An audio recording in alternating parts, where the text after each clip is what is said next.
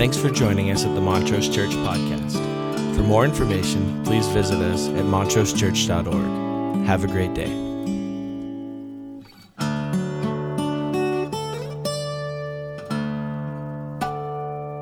Amen. Well, welcome. How are you? Good. It does my heart good to see you sitting there.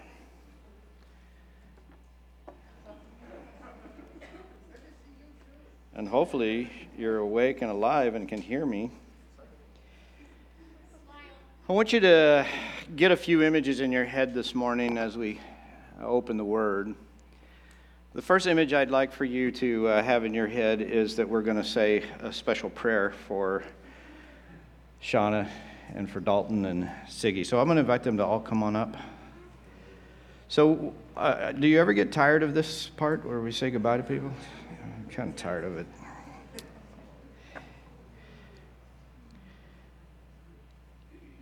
So we shared with you a few weeks ago that Sean and Dalton are heading back to Nashville, and feel like God's kind of leading that direction. And so while we always hate it, we also always want to be sure that we're blessing the folks who've been with us and served us so faithfully. And so we always want to send them off, not only with our love and support, but also with prayer. And so I just want to invite you to pray with me over them. And we just want to say to you how much we love you and appreciate you.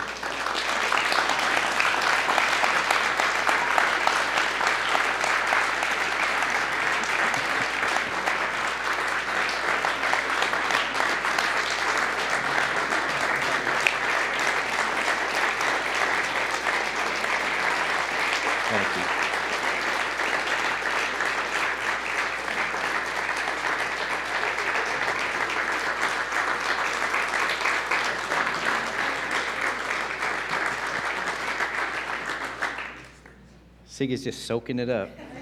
It's like, yeah, bring it on. Yeah, go ahead.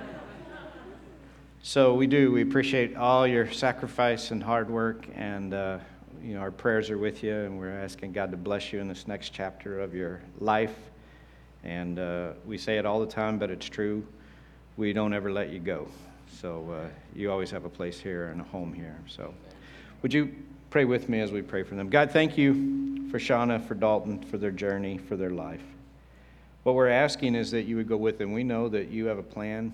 We know that you have everything laid out, and we're asking now that you would unlock those doors and that you would work out the details and that you would bless them in this next chapter of their life. Use them, their many gifts and talents, and bless them. And so we are placing them in your hands, and we're asking your protection, grace, and blessing over them in all things.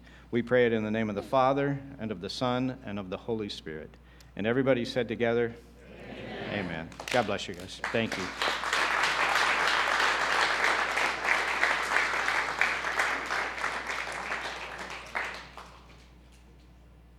So, tired of saying goodbye to people. This morning we were at Pasadena, and Perry joined our worship team this morning, Perry Moore and Jim. So it's nice when somebody moves back to California. That's always nice. It's a switch. So think about this. Ask and it will be given. Seek and you will find. Knock and the door will be opened. Ask and it will be given. Seek and you will find. Knock and the door will be opened. And then I want you to think about this Jewish ritual. In every sacred place, there is something called a mikvah. And a mikvah is a ceremonial bath. In fact, a lot of sacred spaces in the Holy Land are identified because they're digging around in some ruins and they find a mikvah. And then they know that this is a sacred place, and it's significant. And I love the ritual. So the ritual would be basically that the priest who is going to come forward and perform the ceremony recognizes his unworthiness to be there, recognizes, how he's been tainted by the work of the week, the attitude, the culture, whatever it is. And so before he can enter into the sacred space, he has to pass through the mikveh. He has to go and bathe in the mikveh. I love that image. I love that idea. I love the sense that we're invited into a space in which we could take, and just think about this for a minute. I mean, maybe it would be good to have one of these things installed at our homes. Amen? Like before you go in, you're going to wash away the worry and the anxiety and the failure and the doubt because you're preparing for sacred duty. And you're going to be prepared. And you're not ready. And you're not worthy. And there's a recognition. And so there's a whole way in which we do that. I mean, what an incredibly beautiful opportunity to stop and think about what that represents, that this ongoing humility to say, you know, I'm not there, not quite there.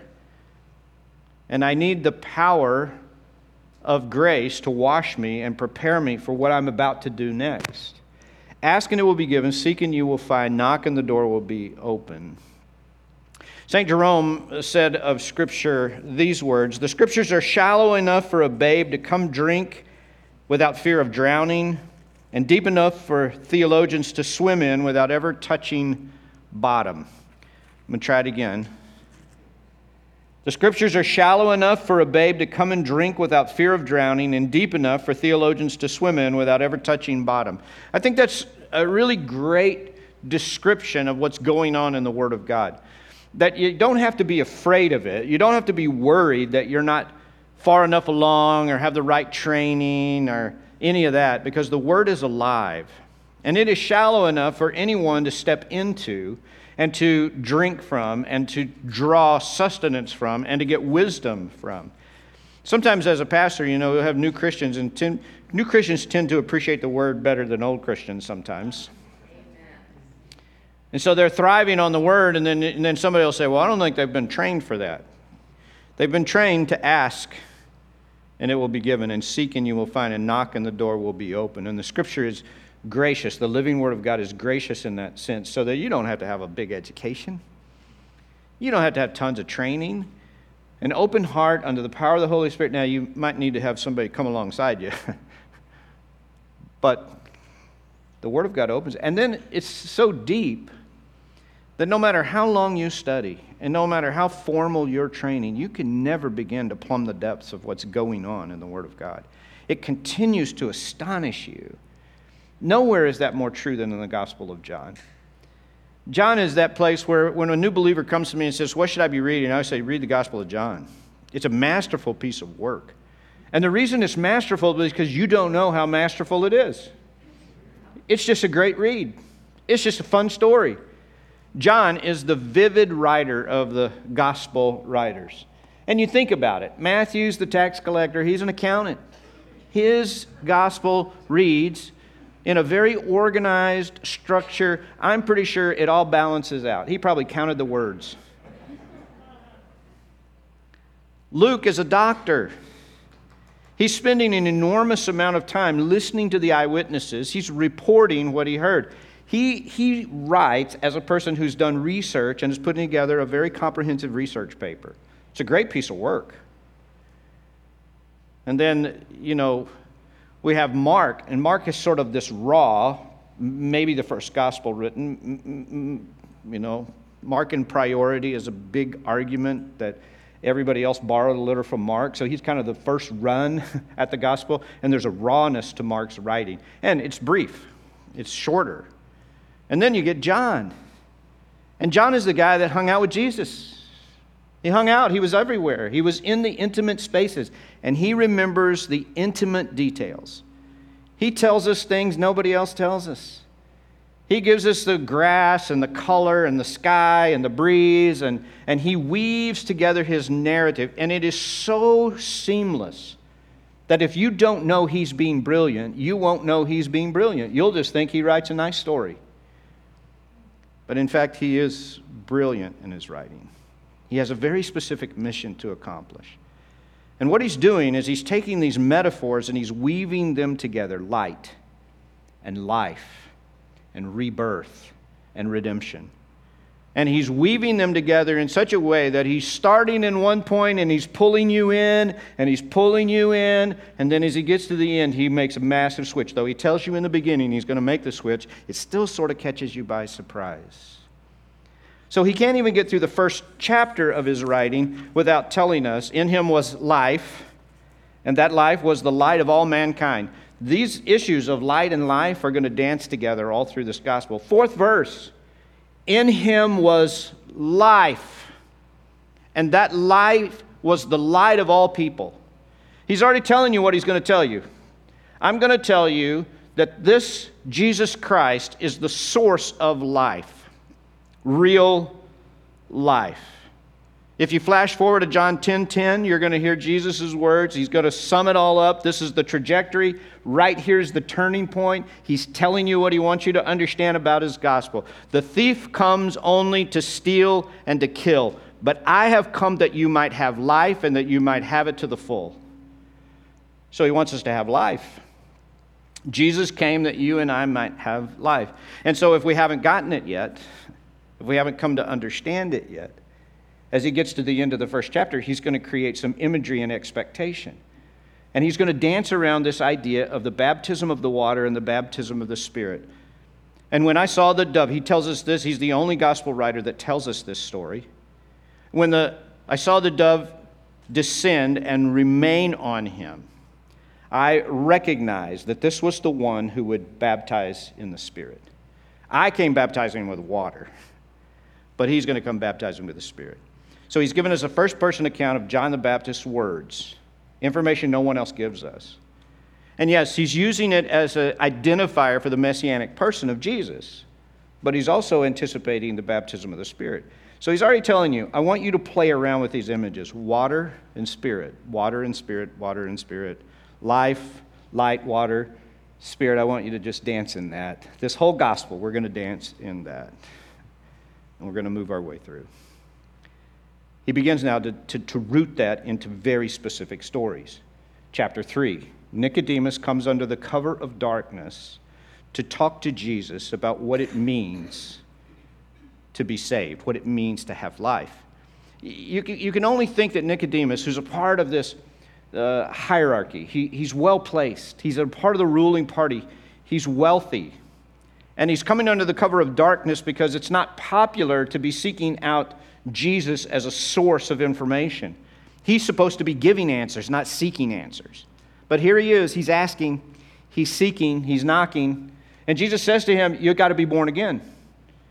And there's this conversation going on about what does that mean and how do you do that? How do you get this new life? What is it like? Rebirth, new life. And Nicodemus here, so John is saying, I'm the source of light. I'm the source of life. And here's Nicodemus. You got to be born again. As we hold ourselves in that piece of the narrative, it doesn't even slow down. We transition immediately to the woman at the well, chapter 4. I mean, I could, tell you the story, but I think it's powerfully read. And this is what I want you to do as I read this story to you. You already know it. I want you to feel something. I want you to ask yourself, what do you feel when you hear this story and how John tells it?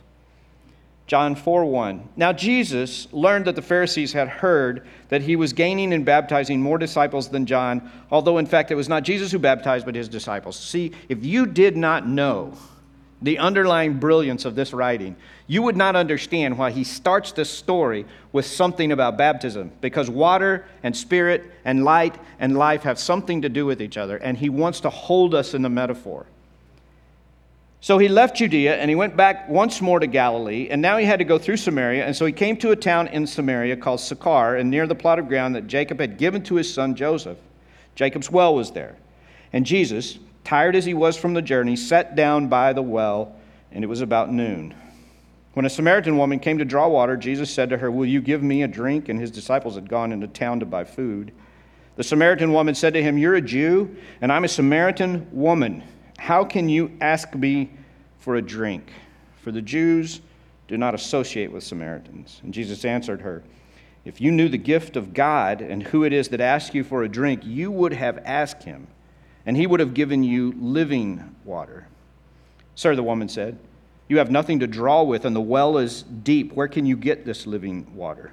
Are you greater than our father Jacob, who gave us the well and drank from it himself, as did also his sons and his livestock? And Jesus answered, everyone who drinks this water will be thirsty again.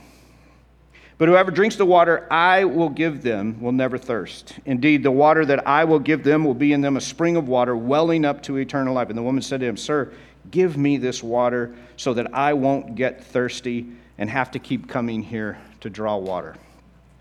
So Jesus has taken us from this moment with Nicodemus, this high-placed individual, to a well in Samaria, where he is having this conversation with a woman. And in these two moments, he's telling us from here to here, I am come that you might have life. If you find yourself here, you need rebirth. If you see yourself as well-placed and you got your life together and you think you know it all, you need new life. And if you see yourself as tainted and broken and disenfranchised and unworthy, you need new life, and I am come that you might have life and that you might have it to the full. And I am in all of this, from here to here. And if we haven't gotten it yet, we are brilliantly then, just 3 chapters later, chapter 7, taken to Jerusalem. It's the Feast of Tabernacles. And in the Feast of Tabernacles, we're celebrating harvest. And so everyone has come together, they're staying in booths to commemorate the fact that they were a transient people who didn't have a home. And every morning the priest would go to the Pool of Siloam and draw water, a vessel of water. And then he would make his way to the temple, and he would enter into the altar area, and he would pour the water over the temple to signify, God, thank you for the rain that has provided the food, that has nourished our bodies and nourished our souls. Please keep sending the water. Keep sending the water. Keep sending the water. On day 7 of the festival, the priest repeats the ritual 7 times. 7 times. John picks up the story, chapter 7, verse 37. On the last and greatest day of the festival, Jesus stood and said in a loud voice, Let anyone who is thirsty come to me and drink. Whoever believes in me, as the scripture has said, rivers of living water will flow from within them. By this he meant the Spirit, whom those who believed in him were later to receive. Up to that time, the Spirit had not been given, since Jesus had not yet been glorified. Listen, that is masterful work. On the last day, the greatest day of the festival, when the priest 7 times will go to the pool and draw the water and pour it out and say, God, continue to pour the water. Give us the nourishment we need. Give us what we lack. Fulfill what we need. Jesus stands in the midst of them and says, Anyone who is thirsty, come to me, and out of you will flow rivers of living water. He extends Nicodemus, the woman at the well, and now everyone. Everyone gets the invite. I ask you what you felt when you read the story of the woman at the well. When I read the story of Nicodemus, I hope he gets it. Don't you? I mean, I hope he makes the decision. I hope he just says, yeah, I need that rebirth. I hope. But when I read the story of the woman at the well, I feel differently about that story. I want to be there. I want Jesus to talk to me like that. I want to be included in that conversation. I want him to look at me and say, listen, I want him to see with kindness the brokenness of my story. I mean, don't you? Don't you envy her a little bit? I mean, Jesus knows everything about her. I mean, he starts to unpack it all.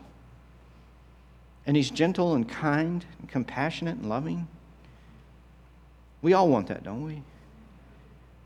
To not be hidden, to not be disguised. Isn't it funny how church is? I grew up, you know, and when we used to say, you know, on Sunday, you had your Sunday best. Anybody grow up in that era where you had your Sunday best? Yeah. So, honestly, For 3 hours on Sunday, I wore clothes that I only wore 3 hours on Sunday.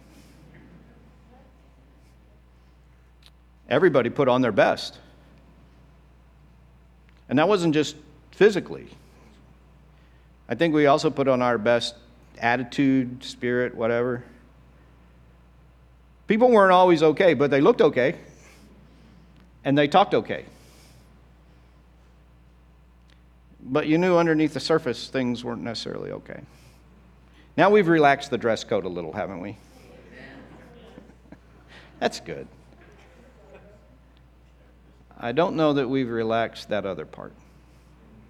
I think we still put on our Sunday best and we act like we're okay. And yet I think every one of us want to be the woman at the well. I want you to know who I am, and I want you to know my story, and I want you to love me anyway. And I want you to invite me to something. I want you to challenge me with something. I want you to speak into the depths of who I am and how I'm wired and how I'm made and how my story is unfolded. I want you to get personally involved with the details. And I want you to do it in a redemptive, hopeful, life-giving way.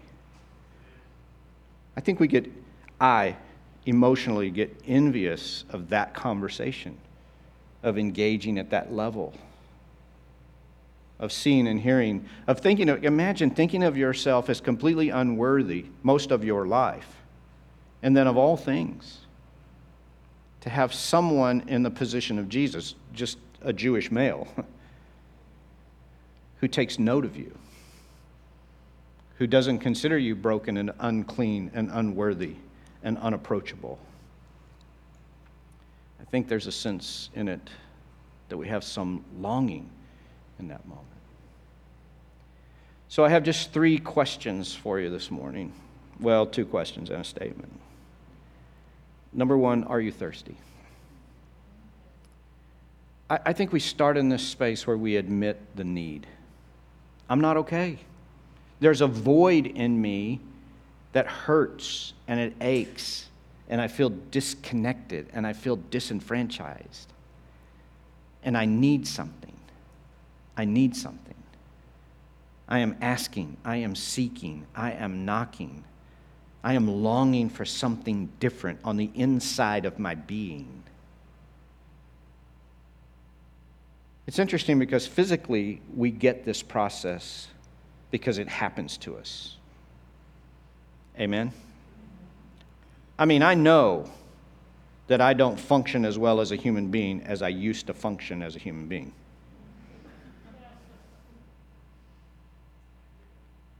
The scripture says, though outwardly we are wasting away, yet inwardly we are being renewed day by day. Our light and momentary troubles are achieving for us a glory that far outweighs them all. Is that true? I mean, I know I'm outwardly wasting away. I get it. I get it. I see it. I feel it. For a lot of us, we'd like, if you could have anything you want, what would you have? I'd get well.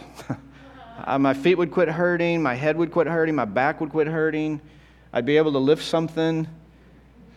The pounds would drop off. But what's the longing spiritually? The thief comes only to steal and to kill, but I've come that you might have life and have it to the full. It seems to me that we're blocking out some of the light and the life of God, and we're embracing some of the death and the darkness. If I just said, how much time do I spend on this stuff? Therefore, we fix our eyes not on what is seen, because what is seen is temporary, but on what is unseen, because what is unseen is eternal. That's tied together. This renewal, this light and momentary trouble that's achieving for us a glory that far out, has to do with what I'm blocking and what I'm letting in. And there's an ache because I'm letting this in, and I seem to be blocking this. When God gives me promises, when He speaks to me about the power of the mikvah, I'm like, yeah, whatever. I got stuff to do. I got things going on. I have a tendency to unblock things that break me and hurt me. And by the way, these things steal and kill, don't they? If you just reviewed in your brain the things that stick in your brain, If you're anything like me, the things that stick are not the positives. There's something else.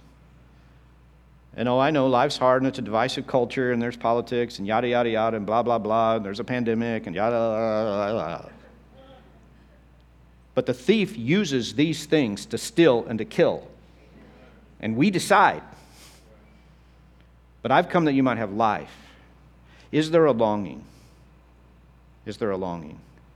Second question is this. Could you use some abundance? Out of you will, listen to what he says. Come, everyone who is thirsty, and out of you will flow drips of living water. Most of us would go, I wish there was some drips of living water. I'd take a drip. Amen? Maybe just a little trickle. That'd be awesome. A little trickle of living water I could spill on somebody else. Out of you will flow rivers of living water. Not a little bit. Not a stingy little supply. I admit this need, this ache, this longing.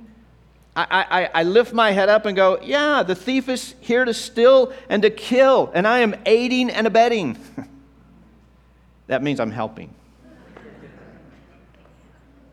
But I've come that you might have life, and that you might have it to the full, that it might be abundant in you, that your light and momentary troubles are achieving a glory, that there's something going on inside that's renewed and rebirthed, and it's alive. I mean, wouldn't it be amazing if there was some part of us left over to do the work of the kingdom? I mean, we're so worried about the condition of the world, and yet the cure is a whole bunch of people who have engaged the longing, who have asked and sought and knocked and have plunged themselves into the mikvah to be cleansed. Day after day, moment after moment. That's why we need a mikvah. Just keep it. Just stay with it. Just have it available. When we go to Israel, we about midway through the trip, we've been in the northern part of the country, and we're getting ready to transition all the way to the southern part, to the Dead Sea, and then eventually we'll make our way to Jerusalem. And when we start that transition, we stop at a place called Yardanik. And it is the space where the Sea of Galilee dumps into the Jordan River. And there's a baptismal site there. And we take the whole group and we go on an early morning, first thing in the morning, and we'll go. Usually we're the only group there. And we'll get in and I'll wade out in the water, and you can be baptized or rebaptized if you've been baptized once, but you want to be baptized, it's a different certificate. It's the same price. You don't get a discount for being baptized earlier. You get a nice robe. And we wade out into the water, and we just baptize folks until everybody who wants to be baptized has been baptized in the Jordan. And then when everybody's done, I usually just take a swim. Just want to get in that water. You know what I'm saying? I like to kind of get under the water, just You know what I'm saying? I just want to, it's only every 2 years, and by then I need a bath.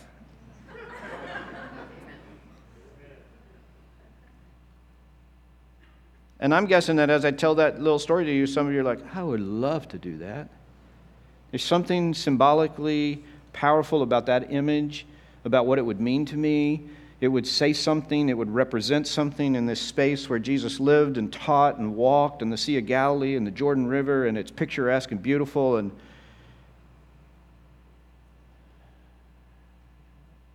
Don't you want abundance? Don't you want to wash that? Isn't there a longing to say, I want to do that. I want to plunge that. I want a mikvah. I want a Jordan River. I want to pass through. I want to wash this stuff away. I'm tired of carrying it around. It wears me out. It wears me down. My brain is tired. My heart is tired. I'm tired of the half-life. I'm tired. I'm tired. I'm tired of mean. I'm tired of anxiety. I'm tired of it. I want to be different. Point three. The Spirit flows. We knew he was going to do it. He told us in the beginning he was going to do it. I'm going to build image after image after image after image of the water. And then I'm going to remind you of this. I will pour out my Spirit on you. Chapter 1. The one on whom you see the dove of the Holy Spirit descend and remain will be the one who will baptize in the Spirit. I come baptizing in waters, but he will come baptizing in the Spirit. And you don't need a mikveh. And you don't need to go to the Jordan River. Because God has made allowance for you and allowance for me to be baptized in the Holy Spirit, to walk in that space, to live in that space. But we have to ask, and we have to seek, and we have to knock, and we have to say, I'm tired of living this way. I'm tired of embracing the things that steal and kill. I'm tired of talking about them. I'm tired of trafficking in them. And folks, we are naturally good at it. I am naturally good at it. I don't have to try to focus on things that steal and kill. Anybody else have trouble focusing? COVID brain? Yeah. Or maybe it's just, I don't know. I mean, I was driving over to Pasadena this morning and I was thinking, I got to preach a sermon in a few minutes. What is the sermon about? I read it last night, but what series are we in? Unblocked. I need to get unblocked. I got issues. I have a hard time tracking just because so many things interrupt my train of thought. And guess what? It's not roses and perfume. It's things that steal and kill that just keep bubbling up to the surface over and over and over. And I'm good at it. I don't have to try.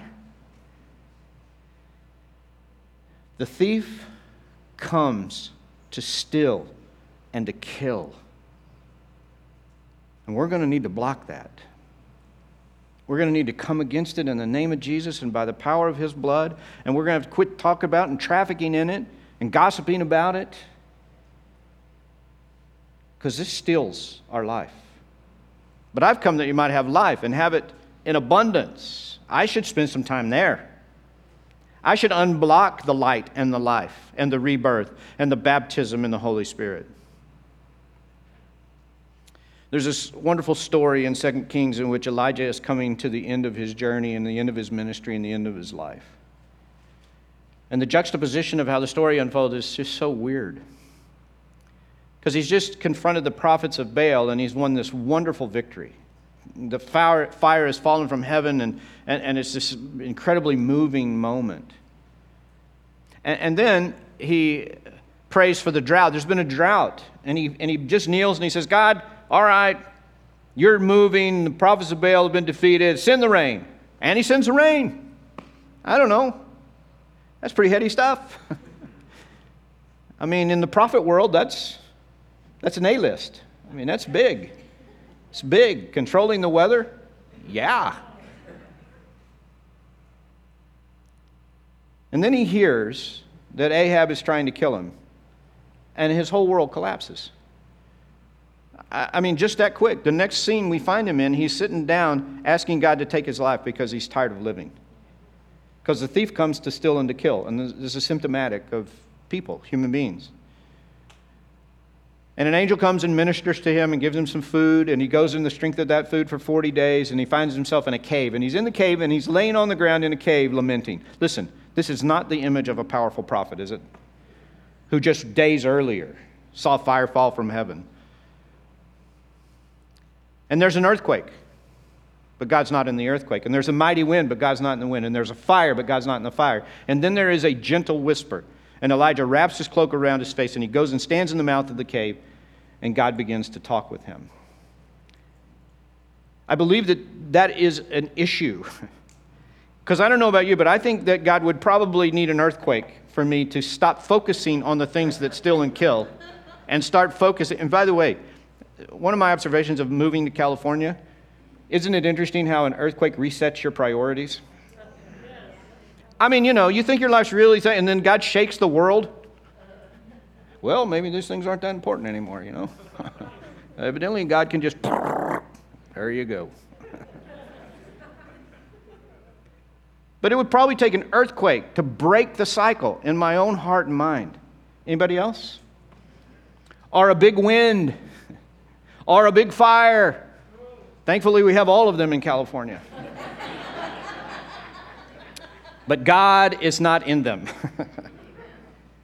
He's in the still, quiet voice. And who of us is seeking and asking and knocking so that the still, small voice can speak life, can speak abundance into our heart and mind and spirit? My prayer for this church, for you as individuals, is that we block all of the destruction, the thief that steals and kills, and we unblock the light and the life. And we focus about this, and we talk about this, and we traffic in this, and we quiet ourselves day after day. Like every moment, I'm getting in the mikveh. I'm getting in the mikveh. I need to be bathed in the Holy Spirit again. I need to be washed again. I need to be helped again. Some of that got on me again. I'm going to need a little help here. And I can get in the mikveh anytime I want. I can wade into the Jordan River. He's not baptizing with water. He's baptizing in the Spirit. You don't have to be in that space. You can be in this space. Everyone who is thirsty, come to me, and out of you will flow rivers of living water. But we got to seek it. We got to ask. We got a desire. I want to say a prayer over you. I'm going to ask the band to come back up. Would you just bow your heads? God, collectively in this moment, we come before you.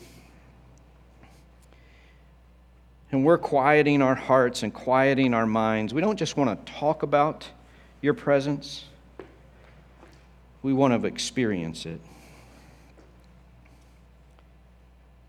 So around this room, with our online congregation, we are asking.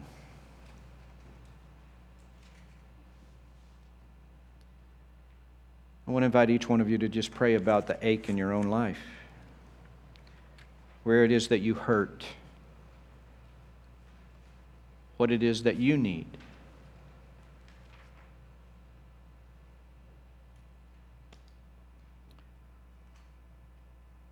Take all the things that still and kill your spirit and recognize them for what they are.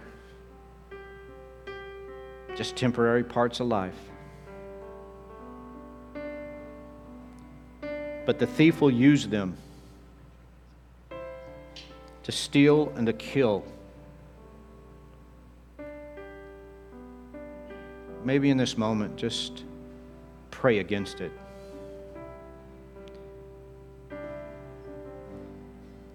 In Jesus' name and by the power of your blood, we come against those things that steal and kill the life that you have given to each one of us. We stand against them. We ask you to forgive us as we traffic in them. We ask you to help us to see them for what they are. We know that this is a human condition. We read David's lament of how his spirit is quieted within him, how the joy is gone away. We recognize the humanness of it, but we come together as a congregation. And day by day and moment by moment, we're going to recognize it. And we're going to recognize that we need to take a moment to block that stuff. There might be real need in there, and we surrender that to you, the God who in all things is working for our good, who wants to heal what's broken, who wants to mend what has been torn apart, who wants to give us rebirth into a new life. The old is gone and the new has come. We want that light. We want that life.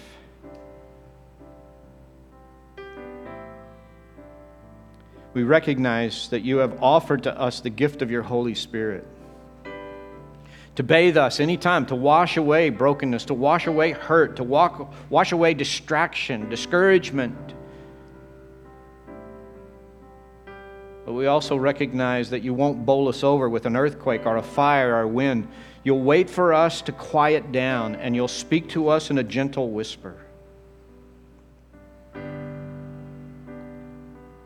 Would you remind us that although we would love to have a moment in which you just fix everything and you make us who we ought to be, and we recognize that this is a moment-by-moment journey. We'll need to get in the mikvah over and over and over.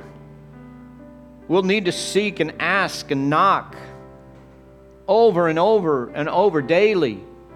We'll want to walk in that space. We'll want to invite your Spirit to wash over us again and again and again, and we'll have to quiet our minds and block the distractions. Would you forgive us because we have blocked you and blocked life and embraced what steals and kills and then wondered where you are? So do your work in us. Every individual, those who are gathered in this room, those who are joining us online, those that will walk through the course of this week, I place this group in your hands. I pray that you would give them the wisdom to recognize what is stealing and killing the life in them.